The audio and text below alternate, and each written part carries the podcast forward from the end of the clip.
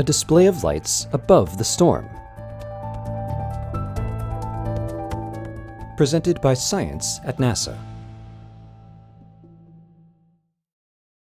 In 2015, European Space Agency or ESA astronaut Andreas Mogensen was on board the International Space Station or ISS, photographing the tops of thunderstorms from Earth orbit. And he saw something very interesting indeed blue jets. Blue jets are a type of transient luminous event, or TLE, flashes and glows that appear above storms that are results of activity occurring in and below those storms.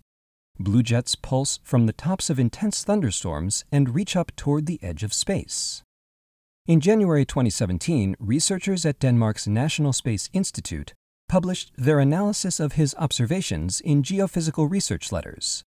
Mogensen was able to capture clear video as the station flew over the Bay of Bengal, and they were amazed by what that video showed.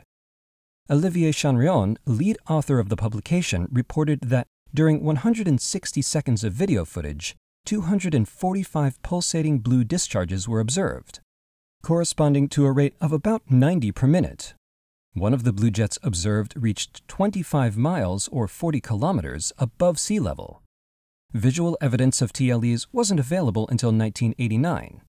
Early evidence included red sprites photographed by cameras on board the space shuttle and photographs taken during a NASA and University of Alaska airborne campaign.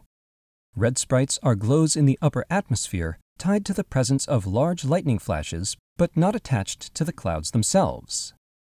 In recent years, the ISS has afforded astronauts the opportunity to photograph a number of natural light shows produced at the tops of thunderstorms.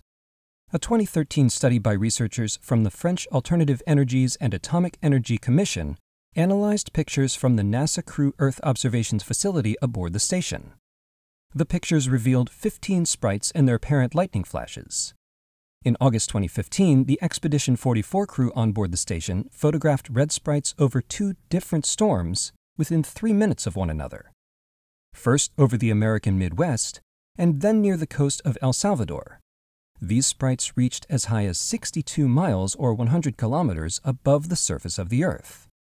All of these studies are contributing to researchers' understanding of lightning and thunderstorms how they form and develop over time, and why storms produce different TLEs in different circumstances. However, according to Tim Lang, atmospheric scientist at NASA's Marshall Space Flight Center, TLE studies have been, to an extent, fortunate observation.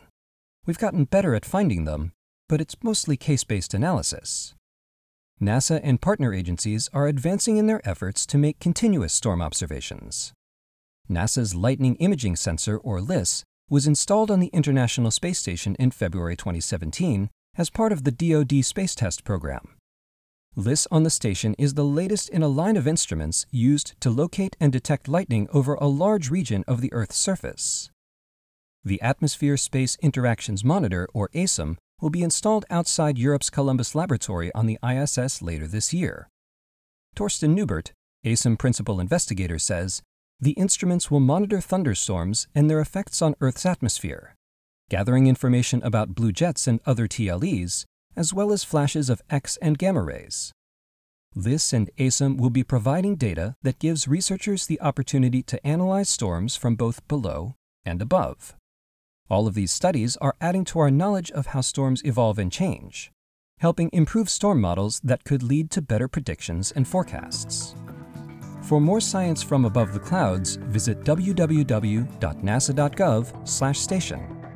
For electrifying updates, stay tuned to science.nasa.gov.